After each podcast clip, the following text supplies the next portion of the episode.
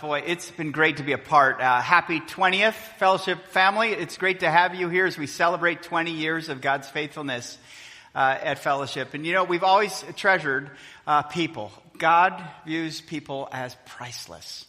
And uh, we always wanted to have an open door and an open seat for people to find and follow Jesus Christ. That's what we've always been about. And I don't know about you. Um, I don't know if you came. It was whether it was the first Sunday that you have been here or you've just started attending. Here's what I've experienced. I moved here about 14 years ago, and uh, it, I began. We began here with hundred people, but we were really focused on how to how to be a healthy church family, how to be a church that God entrusted us with His priceless treasure of people. And I've seen and I've seen and experienced God moving us, not just to be an inwardly focused church, but also He moved us outside of ourselves into others' lives. I've seen Him move us from inside these walls to outside into the neighborhoods of our city. I've seen us move from a church trying to fill ministry positions inside of it, now to a church that's very much a part, very much a part of playing an active role in a movement of God in this region. And I believe our best years are ahead of us. Each of us has been invited by God to be His church in our generation, to be uh, transformed lives, leaving a godly legacy. More than ever, I sense the Lord sending us as a church family. This, when you come on a weekend, this is just part of the story. The rest of the story continues when God sends us out into the world. Remember, we're a place where people can find and follow Jesus Christ. But as God sends us, I kind of, I kind of align with what Paul said to King Agrippa when he was at Caesarea by the sea, when he was about to go to Rome. He gave a defense for the gospel in his life, and he said this is what God sent him to do. He said that Jesus sent him to open their eyes so that they may turn from darkness to light and the power of Satan to God that they might receive forgiveness of sins and a place among those who are sanctified by faith in Christ. God is sending us. And it's a joy to be a part of it. So thanks for being a part of our family today. And thanks for joining us in this mission that God has for us. I'm going to invite you to come back tonight as we celebrate 20 years, we're going to be having uh, some food, we're going to be having some music, and then we're going to be having fireworks. Topeka loves fireworks, right? So come, we are going to light the night. And by the way, by the way, it's going to be no rain tonight. I promise you. I promise you. I am 85% sure of that. So please come back this evening and enjoy a great time of celebration. You know, uh, we are all about uh, awakening to Christ. And we've talked over these past two weeks so far, we've talked about people coming awake to Christ. And many of you have come awake through this series. And that is one of the greatest joys. We absolutely love it when people turn from their way, they turn from their sin to trust in the person and the work of Jesus Christ. So many approach uh, approach uh, God as someone you've got to impress, someone you got to perform for, someone who you got your good deeds that need to outweigh your bad deeds so that He'll let you into heaven. And we've realized it's not up to us. It's all up to what Jesus has already done in our lives. And so faith is trusting in the work of Jesus for us. It's turning from our actions, turning from our sin to trust in the one who forgave us of our sins and that means new life. These next two weeks, I want to talk to you about what it's like to live in awareness of the gospel. Because I hear this all the time. I have Jesus, now what?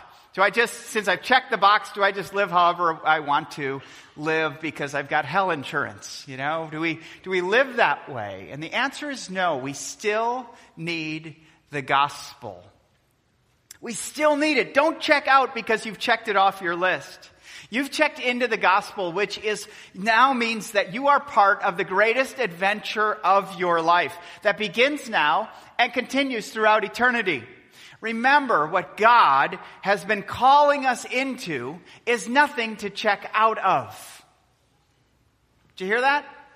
What God calls us into is nothing to check out of. So remember what God declares over you when you have Jesus. When you have Jesus in your life, remember the Creator, your Creator says, Now I'm recreating you. Your king invites you now to be a part of his kingdom. Your father loves you as his child and say, says, live. Live is not someone who's trying to perform for your dad, but someone who's living in the joy of your father. Your savior, the one who saved you, now sets you free. Your, your shepherd who, who laid down his life for you now leads you into peace. And your judge, the one you once feared that you've messed up, the one that pronounced you guilty is now the one who's declaring you forgiven and set free from the law of sin and death. So, as you begin, I want to talk about uh, living in awareness of the gospel. And I wish this message was preached to me when I was younger. I wish that someone came alongside and said, now that you have Jesus, live in the gospel. Live in the power of the gospel in your life. I wish I would have had someone identify what my life was up against as I followed Christ. Because I want to call these, I want to call these rodents of the gospel. Because there are things that kind of creep in, mostly unnoticed until they do their damage, and they gnaw away at the power of the gospel in your life. In the physical world, they haunt us, don't they? Rodents haunt us. On the outside, our homes look really nice, but on the inside, look out within the walls, there's these things. Termites and you know, when you have termites, look out. You'll move heaven and earth to get the exterminators in and get them out. Or then when the weather gets a little cold, you might notice in your pantry that there's one of these. And then if it's really bad, you'll see these rats. Didn't you wake up this morning going, boy, I hope he preaches about rodents? that would be life changing for me. Did you realize that actually the word rodent comes from the Latin word rodere, which literally means to gnaw? that kind of goes right down to my bones and just makes me uncomfortable. We actually have someone here at church. Her name is Sherry Janae, and she is an expert on rodents. It's her spiritual gift. And I put her to use. I consulted with her because I wanted to find out. I've always wanted to find out about rats. How about that for a bucket list? And she taught me a lot about them. She, I consulted with her on how to better understand how they work their way into our homes. How do you check for rats? I asked her. She said, well, one of the best ways to do that is to go into your basement, turn off all the lights, and listen. And I said, no way that's going to happen. no way. You can hear them scurrying or gnawing. You know, with the same physical aversion to rodents that we have, I, I chose this intentionally because I want us to be uncomfortable with spiritual rodents that are in our lives. Beliefs that, and behaviors that gnaw away at the influence of the gospel in our lives. On the outside, you may have the appearance that everything is going great. You look healthy, you look vibrant, but on the inside, they're there and they're gnawing away at the influence of the gospel in your life. You know, when you come to Christ, you can see that sin separates you from God and it gnaws away at the confidence that you have and, and the place that you, that, that you see in Christ. And what I want to do is I want to identify three of these rodents. Now, I promise you, we're not going to end with rodents today, okay? I, it's my hope that we will end with a greater confidence in Christ. But before I do, I want to remind you about two things about rodents. Number one, rodents are always attracted to something. Something you didn't think would lure them in, in actually was the actual lure that brought them in and set up shop. We need to know what attracts spiritual rodents. Secondly, a rodent always leaves its mark. Sometimes it's droppings. Sometimes it's shavings of wood. Sometimes it's an invasion in your pantry. To find them, you have to look for evidence because they're evasive. And the same is true of spiritual rodents. We don't always wake up and say, boy, I hope I get these in my life today. But ignoring an issue opens the door for them. And we can try to mask that they're there, but they always leave their mark. Let's take a look at them. The first rodent is the rodent of self condemnation. This rodent is sneaky. And it's based on, the, on a past belief that maybe you've heard or maybe you tell yourself that you're failure, that you're worthless. Some of us literally heard this from a parent or a spouse or an ex spouse or a bully in the eighth grade, and you just can't get it out of your mind. This rodent is attracted to our brokenness and our insecurity. And whenever we mess up, whenever we neglect seeking the forgiveness of Christ, when we mess up, this rodent has some bait. We leave a scrap that attracts it to self condemnation. This rodent also thrives on failure and falling short of a moral code. And so it happens inside the church when you don't feel you measured up to God's expectations and you try to come back to Him without Jesus. You just try to be better. Or, or you try to do more rather than turn to what Christ has already done. You see, when we mess up, as followers of Jesus, we're called back to the same place we started. We're called back to the cross. Because it was on the cross that Jesus fully and finally paid the price and the penalty for our sin. We need to realize that. What to look for if you have, if you have self condemnation? Words or attitudes like this I'll never measure up. I'll never be good enough. I'm a total failure. And it always ends in despair. When you're struggling with habitual sin, it's easy for you to think, oh, there's no way I can beat this. There's no way. I just, I'll just, or on the other side, I'll just stop. I'll just stop. And, and those of us who have addicts in our lives, that's a very common pattern. I'll just stop. Self condemnation gnaws at the power of the gospel. And then on the other spectrum is self righteousness. This rodent creeps into our lives at some of the best successes, at some of our greatest moments of victories. It's, it's attracted to success. And it actually uh, thrives when we are in comparison with others. When I look at someone else and go, whoa, I'm not as bad as them.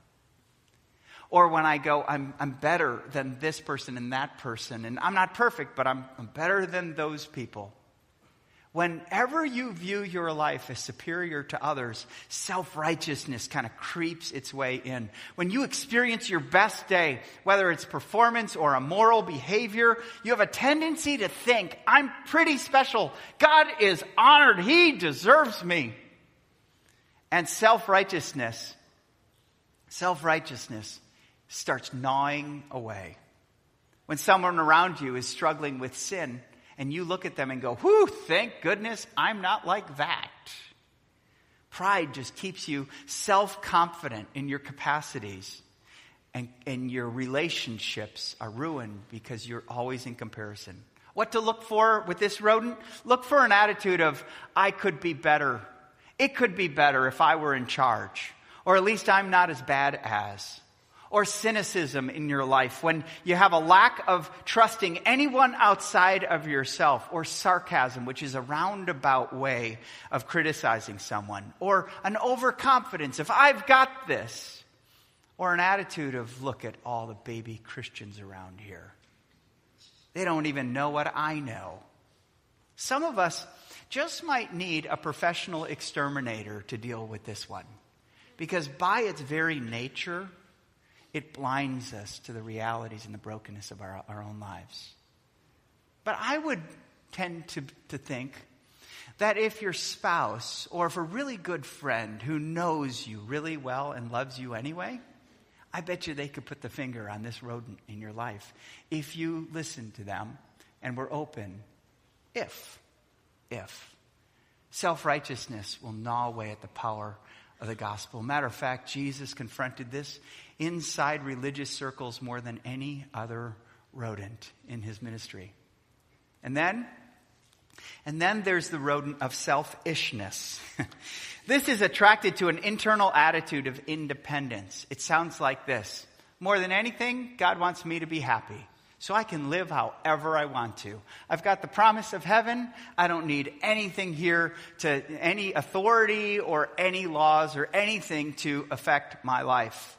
I can do whatever I want to. God is the one I, I respond to, not any other person. This spirit of license just attracts the rodent of selfishness because it's selfishness. What to look for? Look for an impulsive attitude that acts or speaks before it seeks the Lord. Look for an attitude of, I deserve this. No one tells me what to do. And look for a, a behavior of skating close to that line and, and going as far as you can without thinking you're actually sinning. This rodent, this rodent actually doesn't give us satisfaction. A life with Christ never thrives when we wander away into our own world of selfishness. And the most frustrated people are those who say that they're followers of Jesus and yet live very selfishly. Because a license to live the way you want to live will only lead you deeper into slavery to the empty promises of this world.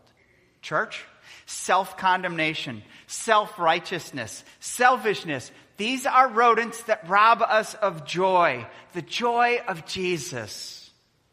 Don't go back to them. Many of us came to Christ with these rodents in our lives, and the cure to these rodents is the gospel. The gospel literally exterminates these, and it's uh, a continual awareness of the gospel that, that is prevention from these rodents. I love what Martin Luther said about temptation. He said, You can't keep the birds from flying over your head, but you can prevent them from building nests in your hair. and these rodents are going to be along, and they're going to be around you. They're going to be in people's lives around you. But you have the gospel and the gospel will exterminate these rodents. Our memory verse for the next 2 weeks is Philippians 1:27. It says, "Only let your manner of life be worthy of the gospel of Christ, so that whether I come and see you or am absent, I may hear that you are standing firm in one spirit, with one mind, striving side by side for the faith of the gospel." I know this memory verse is longer I know you're tempted to say, it's too long. I don't want to memorize it. But I think this has a crystal clear picture of what our lives are to be like with Jesus. It's to be an awareness and, reflect, and a reflection of God's grace in our lives. It's to show the picture of, of the gospel individually and then side by side, together. Together. We as a church are committed to living in awareness of the gospel in our lives. And as we do so, it leads us away from self condemnation. It leaves us out of self righteousness. It leaves us out of ourselves, selfishness. First Peter, one of the passages you read in your reading plan, I'd like to look at that in First Peter chapter 1. Because Peter uh, realized this. He grew up in a Jewish background. He knew rules and regulations. He knew how empty that was to try to perform your way to God. And his life was liberated by the gospel of Jesus Christ. He never got over it. He begins the chapter saying, You have been born again by a living hope.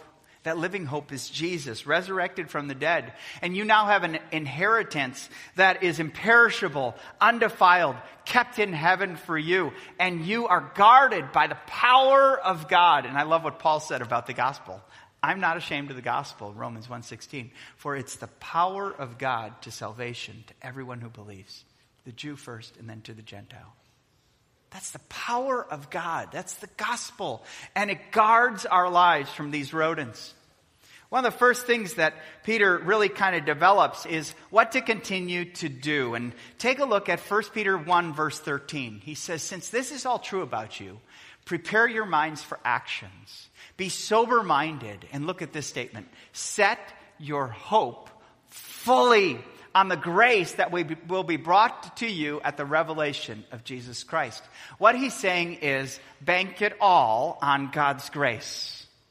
Don't worry about your performance. Your performance isn't going to gain God's acceptance. Bank it all on the completed work of Christ. And therefore, keep preaching the gospel to yourself.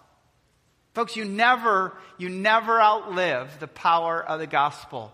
And what God declares in your life when you have Jesus are things we've got to keep preaching to ourselves. Because the world tells us one thing.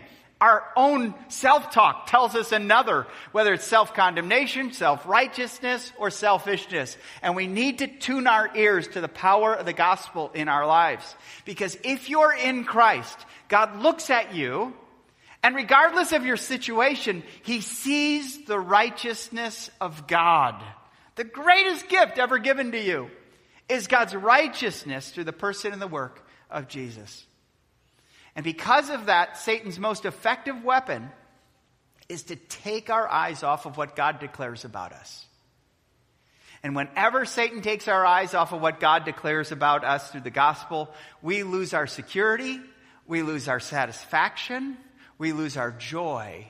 We lose that confidence of the loving approval of our Heavenly Father. Who you are with Christ is the determining, determining factor.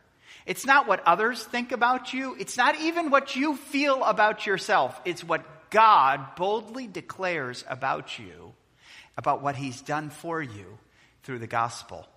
God's loving approval is the power that liberates us. It's not you trying to, trying to make up for all your sins or be better this week than you were last week. It's your loving Heavenly Father. So, church, remember this. Come back to the gospel. Keep preaching it to yourself. You are your preacher. And preach it. So when you fall, remember, God has declared He's your creator. I'm recreating you, Joe. You, you may broke in this area, but I am a God who's going to recreate you and recreate your brokenness. When you wander, remember your shepherd. Your shepherd left the 99 and he found you and he knows you by name and he's going to lead you into peace. When you think you're pretty awesome, remember your judge that pronounced you guilty gave you grace. He gave you forgiveness. When you go, I'm never going to talk to her again, just remember, God didn't say that with you. Preach the gospel to yourself.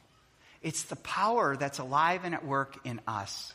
When you try to build your own kingdom, remember the King of Kings and the Lord of Lords is now inviting you to live a part of his kingdom away from the darkness of this world. Keep preaching the gospel to yourself. Look what else Peter kind of elevates.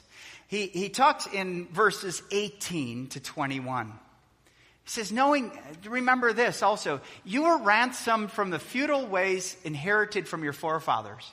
You weren't ransomed with, with um, things like silver or gold, but look at verse 19, but with the precious blood of Christ, like that of a lamb without blemish or spot. He was foreknown before the foundation of the world but he was made manifest in these last times for the sake of you, who through him are believers in God, who raised him from the dead and gave him glory, so that your faith and your hope are in God. Do you realize that? Now, I know there's a lot of words that we don't always see strung together, but basically, this is what Peter's saying. Hey, keep pursuing Jesus. Keep pursuing him. Because the call from the Old Testament is always be holy as I am holy. But you know, no one knows how bad you are until you try to be good. And just make that exponentially difficult when someone says be perfect, right? Because we could probably all be better than the people next to us because we choose the topics that we compare our lives to them. But when God says, be holy because I'm holy, we go, whoa, no way I can do that one. So what's our only hope in following Jesus? Jesus had to do that. He became the one who ransomed my life. He became the holiness of God. He, he was God, He was holy, and I have that now with Him because of His holiness. Keep pursuing the holiness of Christ. Keep pursuing the character of Christ. He, he, God gives us the character of Christ when we start to follow Jesus. And the Holy Spirit is placed in our lives to to remind us who we are. Keep pursuing Jesus. Don't make this all about you. Keep loving Jesus. Earlier, Peter said, though you did have not seen him, you love him. When you pursue Christ, that's what God does to your heart. You love him. His, his commandments, they aren't burdensome because the same God of love who put Jesus on the cross is the same God of love who says, Follow me. Keep pursuing Christ. By the way, if um, you struggle with self righteousness, if that's the rodent that's gnawing away, nothing eradicates that in your life than when you see the holiness of Jesus every day. When you look to Christ and what he's done when you trust in His work for you daily, when you start viewing Him and His holiness and His perfection, there's going to be no arrogant, self righteous attitude that goes up against Him there when you're pursuing Him. Keep your eyes focused on Christ. Never get over Him. And then take a look. Um, I think it's verse 22. Yeah, it is. It says, he said, having purified your souls by your obedience to the truth for a sincere brotherly love, love one another earnestly from a pure heart. Uh, love is the motivation of God in our lives, and that's why we're called to keep loving others. You want to get rid of the rodent of selfishness? Start loving others. Selfishness so, shows up and says, What can you do for me today? Selfishness wakes up and says, I hope you're sensitive to me on these issues and that issues, and, or I'm going to get revenge for what you did yesterday for me. Selfishness eradicates love, it gnaws away at the love of God in your life. And so selflessness, when you choose to love someone, you choose to love someone not to get, but to give. That's the whole biblical definition of God's love. Because Jesus gave up his life for us. So the church is always called to love like Jesus. Because rather than showing up to get, we show up to give. And that love will transform your heart. That love will change you. That love will eradicate your life from selfishness. It will get you out of yourself. When I've served people, when I've chosen to love people, my goodness, my mind is taken off of me and my comforts or even my hurts. And it's liberated to see the love of God. When I'm loving others, there's times I've got to go, God, I don't know how I'm going to love this person, but you give love, so give me more love today. And He does somehow when I'm available for it. When I'm in an awareness of His love, God gives more love. He's the reason, He's the reason marriages can begin again. He's a reason that families, though they've been jo- disjointed by hurt and brokenness, they come back together. He's the reason there's forgiveness in this world because we choose to love the way Jesus loved us. I want you to hear a story. A story about from a young woman named Haley Burkett. And Haley is a wonderful young woman in college right now, and she's been transformed by the gospel.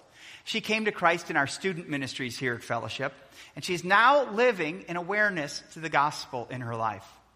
She's going to share where her life is now with Jesus. And I want you to listen for the values that we just talked about with the gospel. I want you to see her daily pursuit of Christ. I want you to listen to her love and her service of others, and just how God has been using it to make her look more like Jesus. Take a look at her story. Before Christ, I didn't I didn't really know what my purpose was. Well, I didn't really have a, a mission or a purpose in what I did besides just what the world told me to do. You know, get good grades, go to school, be a good person, kind of seek after God, but I didn't know that that was like a daily walk. The struggle with living out your faith, I think, is that it's not always the normal thing or the comfortable thing to do. You're just surrounded by so many other influences that sometimes you don't realize that that's what it looks like. And so I kind of had that, that longing for something more, something deeper, and I didn't know what that was for when I got introduced to the church and kind of more of what a relationship with Christ looks like, um, I kind of could see like, oh, this is kind of what that was for. That like God could fill any any that void that you just want to be like satisfied and you want to be fulfilled by something. The part that's maybe like the most beautiful in a sense is the next step of where you're like, okay, now I have to really actually like apply what I believe.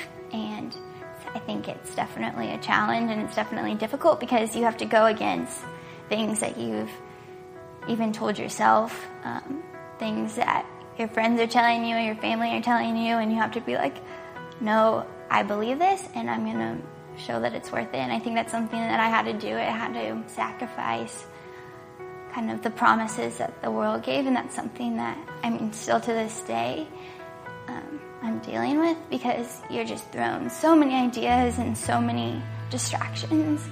And so I think that's what makes the next step so hard is because it's like a daily battle and it's not just um, a one and done thing.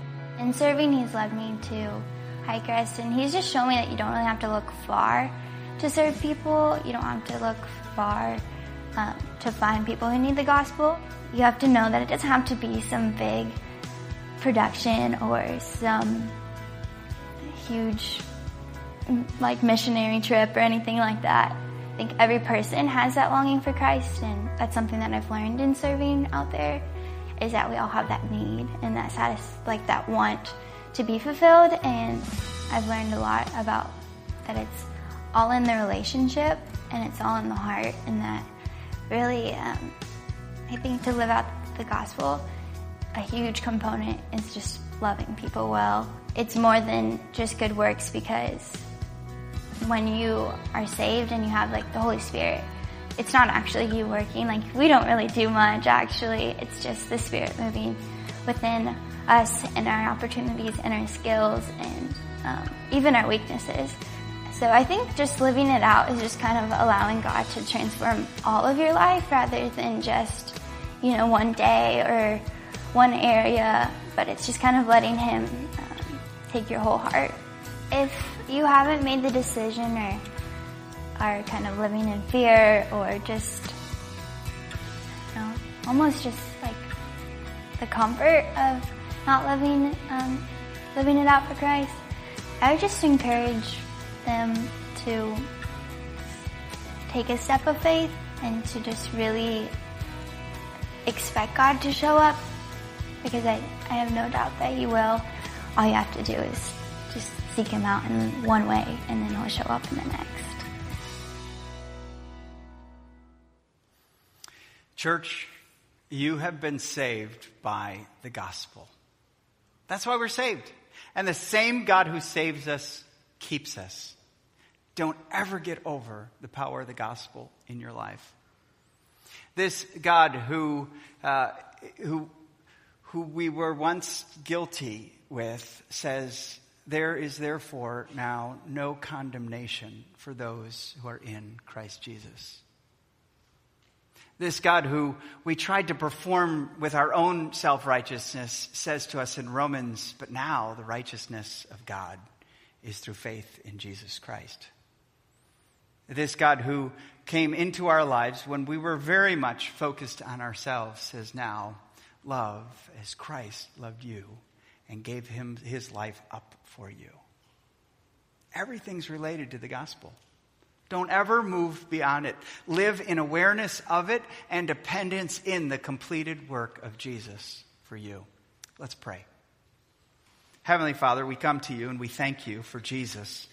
We thank you for your love we thank you for your truth. We thank you for everything that we need. We need your forgiveness. We need your righteousness. We need your love. May we be people who keep preaching the gospel to ourselves.